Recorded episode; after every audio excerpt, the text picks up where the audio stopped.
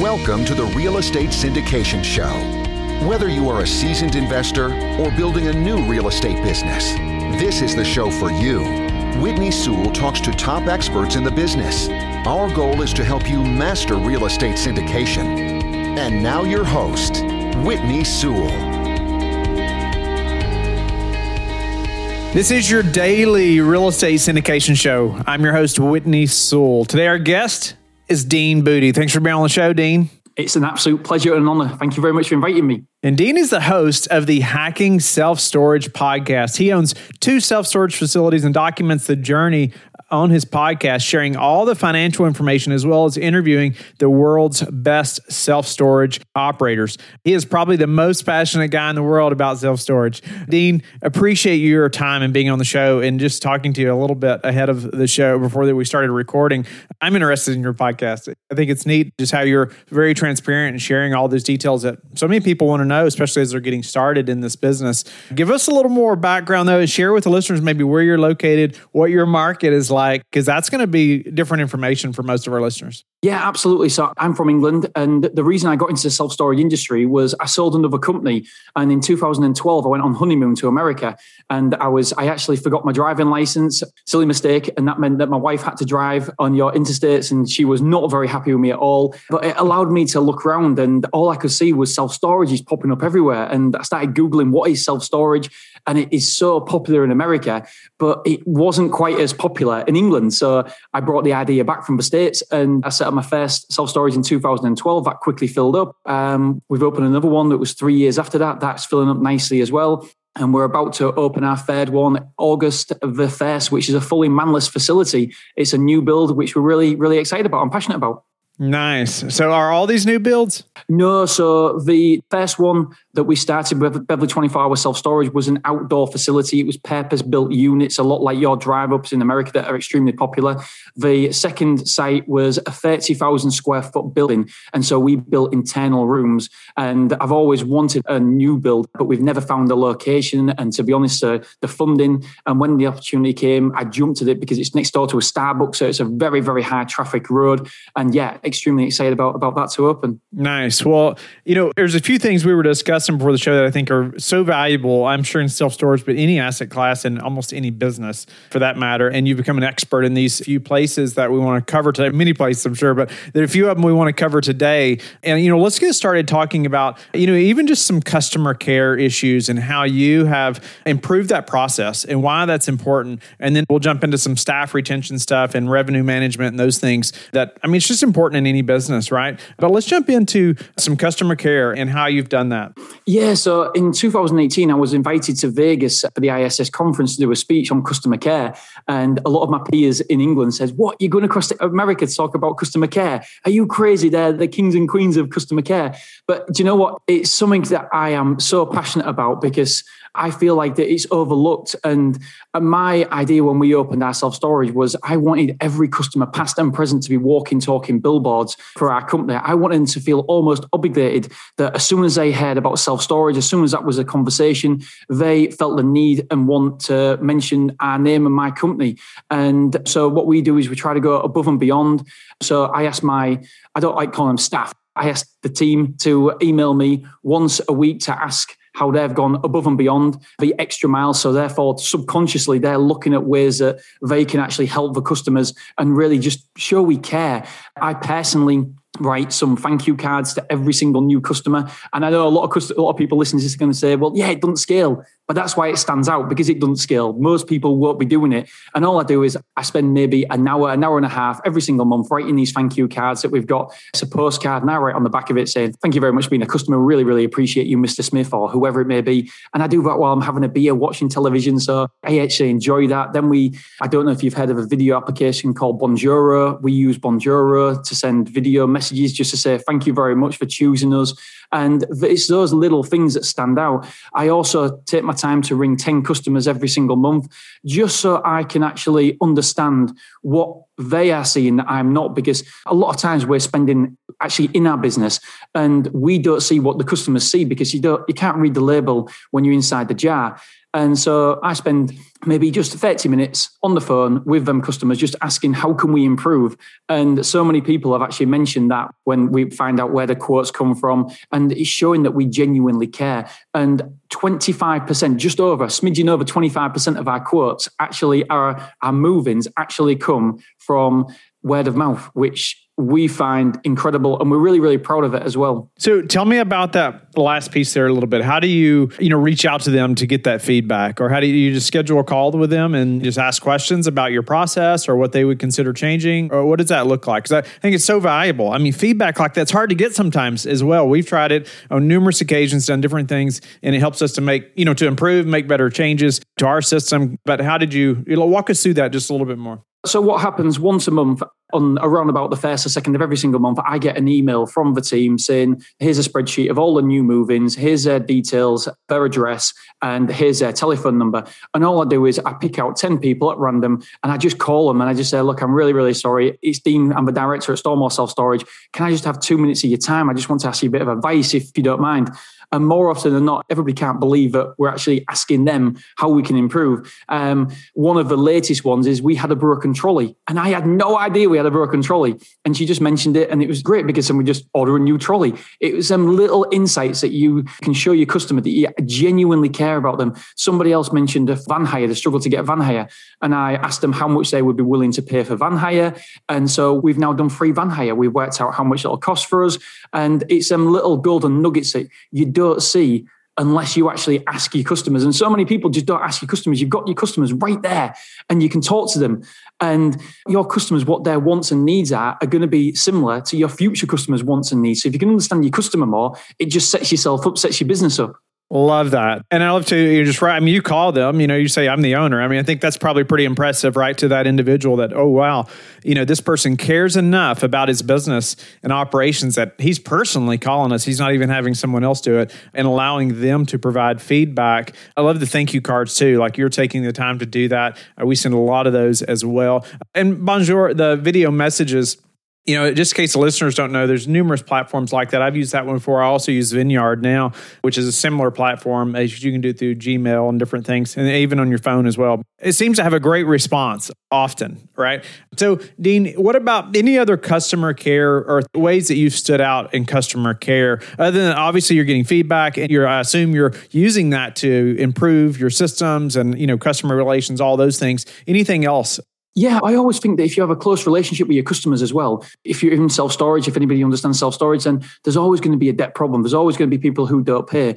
But the nicer you are to people, I think they feel obligated again to make sure that they make sure that they pay you on time, or at least they certainly give you reasons as to why their payment is late. And so we've got one of the best debt procedures around. Currently, we've lost no revenue in the past 12 months for people not paying, which is fantastic. And for me, it really is when you see customers, the best thing for me is, Whitney, when somebody says on Facebook, does anybody know any self storages in your local, you know, there's a Beverley group, for example, and all of a sudden I get pinged with, you know, Beverley 24, Beverley 24, Beverley 24.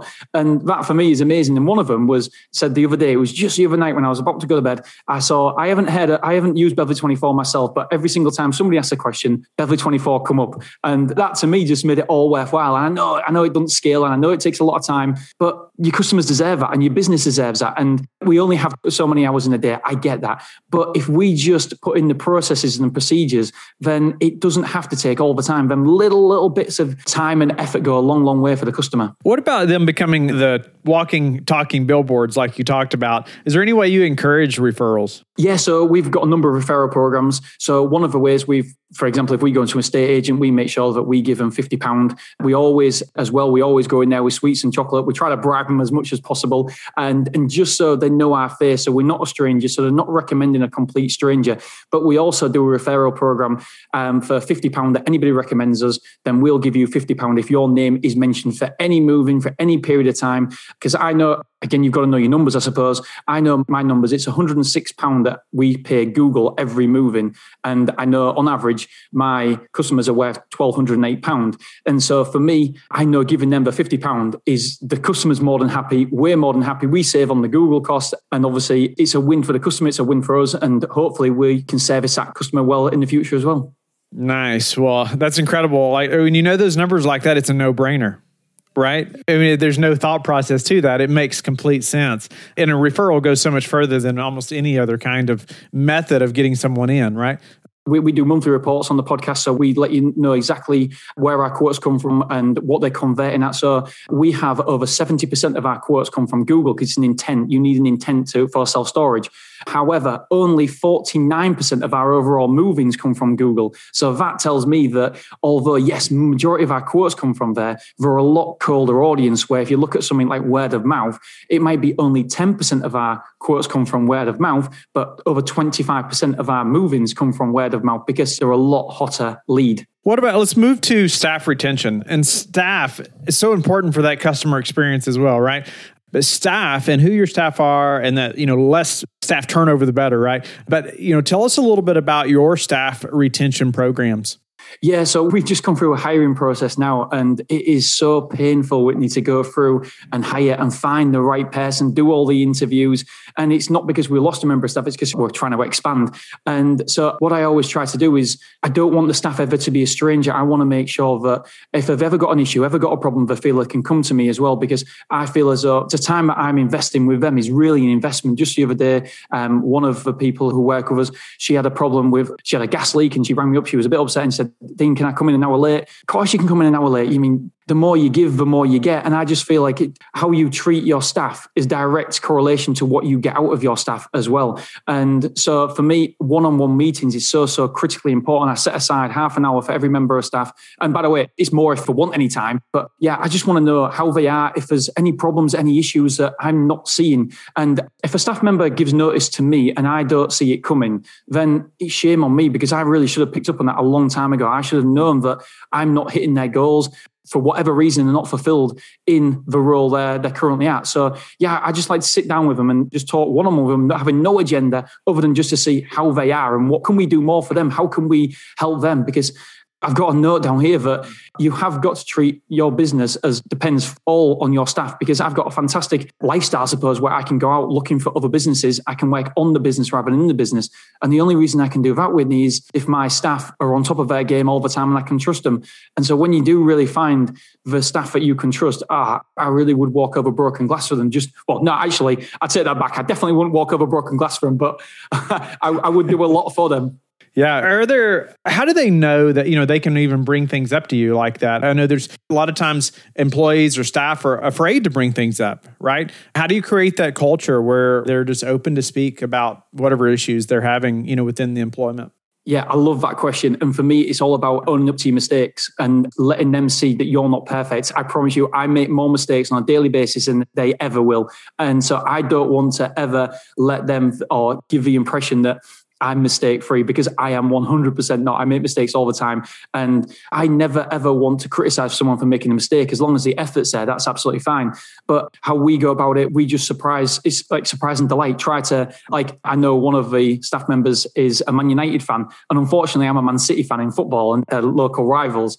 And he wanted to watch the football match on Sky. But unfortunately, for whatever reason, he didn't have Sky. So I surprised him and we treated him to Sky and paid for it for two years to make sure he was okay. Another staff member broke down and she said, Dean, can I have a day off work because my car's broke down? I need to sort another car. And then so we sourced and funded a new car for her just because it's not a mathematical decision, but you know how much that member of staff is worth to you and how much they put themselves out for you. So I don't mind doing the same. If you see them making an effort, then I want to make sure that I make an effort in that relationship as well. So it's just trying to be aware and quite often won't say they're struggling with any particular thing, but if you can read between the lines, then I'm sure you can hear and listen to what they're saying. But for me, yeah, the main thing is to always let them know that mistakes happen and I'm not perfect and I'm far from it and I'll continue to make mistakes. So if they ever make mistakes or if they've ever got a problem, I'm sure that I've done something similar in my past. What's your frequency for meetings and things like that with, you know, maybe one team member and, and versus, you know, say the entire team? We've actually got a small team. So I meet with my team I do half an hour call for every member of staff, and that's every month. And then we have a management meeting. We have an hour management meeting every single week where we do have an agenda for that meeting because I'm a great believer in if you don't have an agenda, then time can just get away from you. And I do want to make sure I serve them properly by the night before, knowing what they want to talk about. Because sometimes, I'll be honest, if you ask me a question, I don't know the answer. And there's no point having a meeting if I just, ah, you know what, I don't know, I'll get back to you. So I want to research whatever they've asked me. And so we have an hourly meeting every single week. And just to make sure that everything is going okay. And then what I like as well on a Monday morning, I like an email because we get the figures through from a previous week. I ask for three things in that email. I ask for what went right during the week, what went wrong during the week, and what surprised them during the week as well. So three different things. Because again, your staff will see something that you don't, and you might be focusing on just a revenue or something, but and you might take your eye off something else.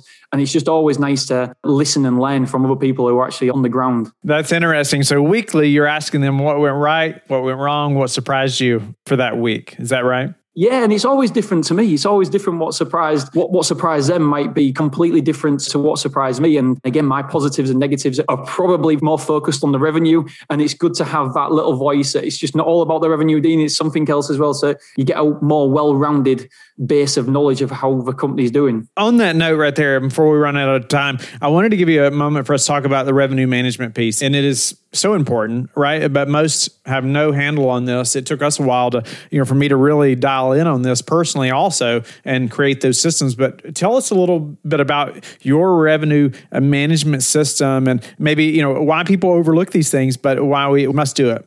Yeah, really quickly. Um, I went to a sales, the SSA Self Storage Association put on a, a, sales training day, and it was all sat in this room, all business owners, and there there was, it was all asking, "How full is your facility?" And it was going around sixty five percent, seventy five percent, and I'm sat there real smug, thinking, "Oh, I'm hundred percent. I must be real good." And this this was a number of years ago, and he got to me and said, "How full are you?" And I said, 100 percent," and he goes, Oh, no. He said, You've got your revenue management all wrong, haven't you? I was like, what do, what do you mean? What do you mean? And long story short, it basically means if you're 100% full, that means you're too cheap because the supply and demand. And we had a waiting list as well. We actually actively had people waiting in that facility. Nothing has changed, only the revenue management. And what we've done is we were 100% full, taking £66,000 a year. And last year, we was 92% full and we still took £136,000 that year. Nothing else changed apart from our revenue management pricing accordingly. Dynamic pricing, meaning the better the unit, then the more we charge, the more in demand, the more we charge.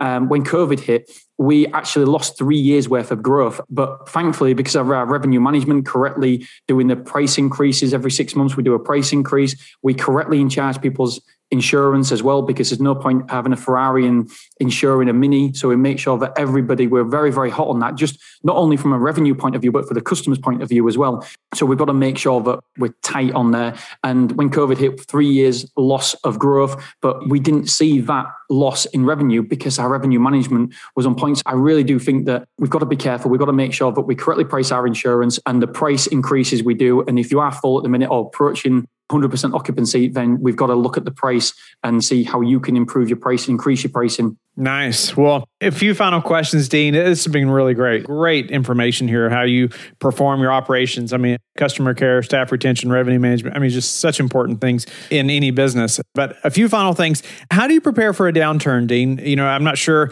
you know the differences between there and the US I've never invested there but I would imagine you still go through downturns just like we do right and so how do you prepare for a downturn everybody says that, well, people say that storage is recession proof, but it's definitely not. It's recession resilient, but I don't think that anything is recession proof. I've just been having this talk with a mentor of mine, actually, Dan Bradbury, and he's been saying to me over the last couple of years, he's been saying, Dean, listen, what happens when things don't go right? And so what we've done is made sure we've got a £50,000 in the bank all the time, just to make sure we cover expenses for a number of periods.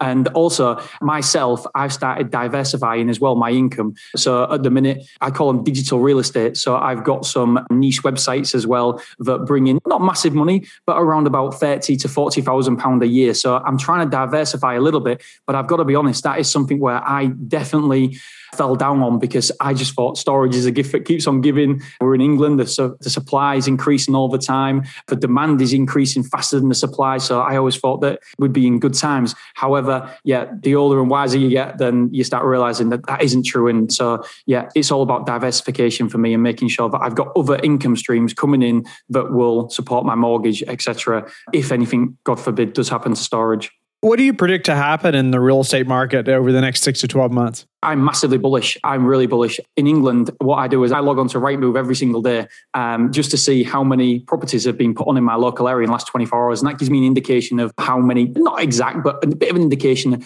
of how many quotes that we're going to get through and how the market is looking. And we're no longer paying any stamp duty across in the UK. So basically, a percentage of your house sale has to go to the government over here. And at the minute, we're not paying any stamp duty until March the 31st. And they're talking about extending that for another three months. I really do think because of the COVID, because of what's happened, people have been in the home a lot longer, a lot more, and they're realizing how important the home is. And house sales in this country have just gone absolutely berserk. And currently, we're predicting that 2021 is going to be a fantastic year for the self storage industry and the property industry as well. What are a couple daily habits that you are disciplined about that have helped you achieve success? I love this, Whitney. I actually asked this question on my podcast as well. One of them is just a little bit of time for myself.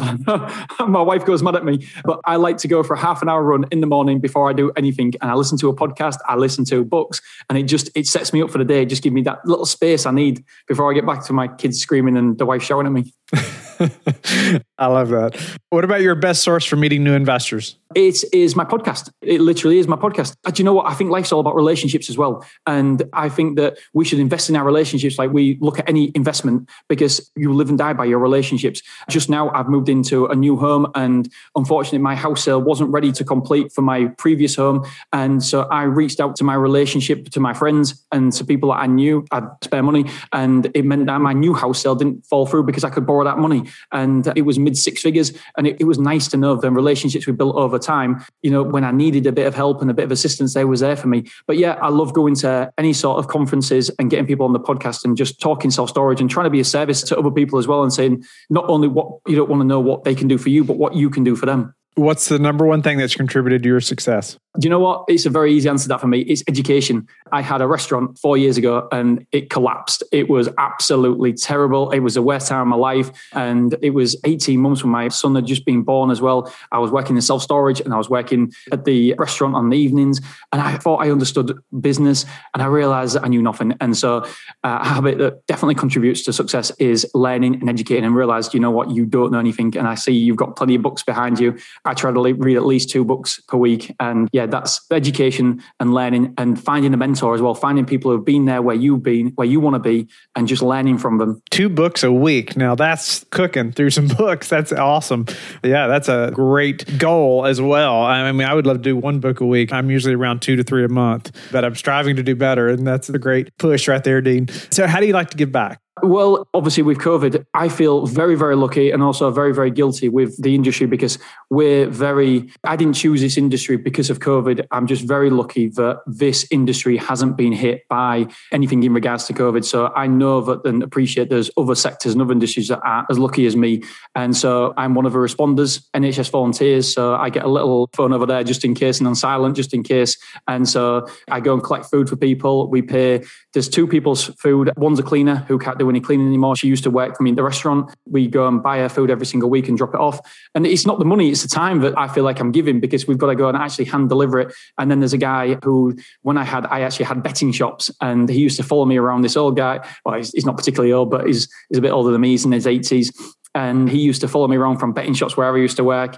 And he's a lovely, lovely guy. His wife's got cancer, and he's technically blind, and they can't actually go out. They've got a shield and so is the old cleaner. So we go and take food to them every single Saturday morning. We bag it up, we go to the shop and, and get it just to make sure that they're as safe as can be in these uh, crazy times. Yeah, wow. No, I appreciate you sharing that, Dean, and giving back in that way. Grateful for your time today. I mean, you have made tons of progress in the self storage industry and in your business. And it's obvious that you have spent a lot of time educating yourself. And I appreciate you just driving that home too. Cannot stress that enough, even personally, just how much you need to be educating yourself every day. Those little bits every day add up, right? You know, it's not something that just happens overnight. It's consistency over a long period of time in so many ways. But just going through your customer care, your staff retention, your revenue management, so important each of those. I mean it's incredible that like you have focused on those things and it's you know it's obviously going to help your business improve in every way and just have more growth than the norm that's for sure.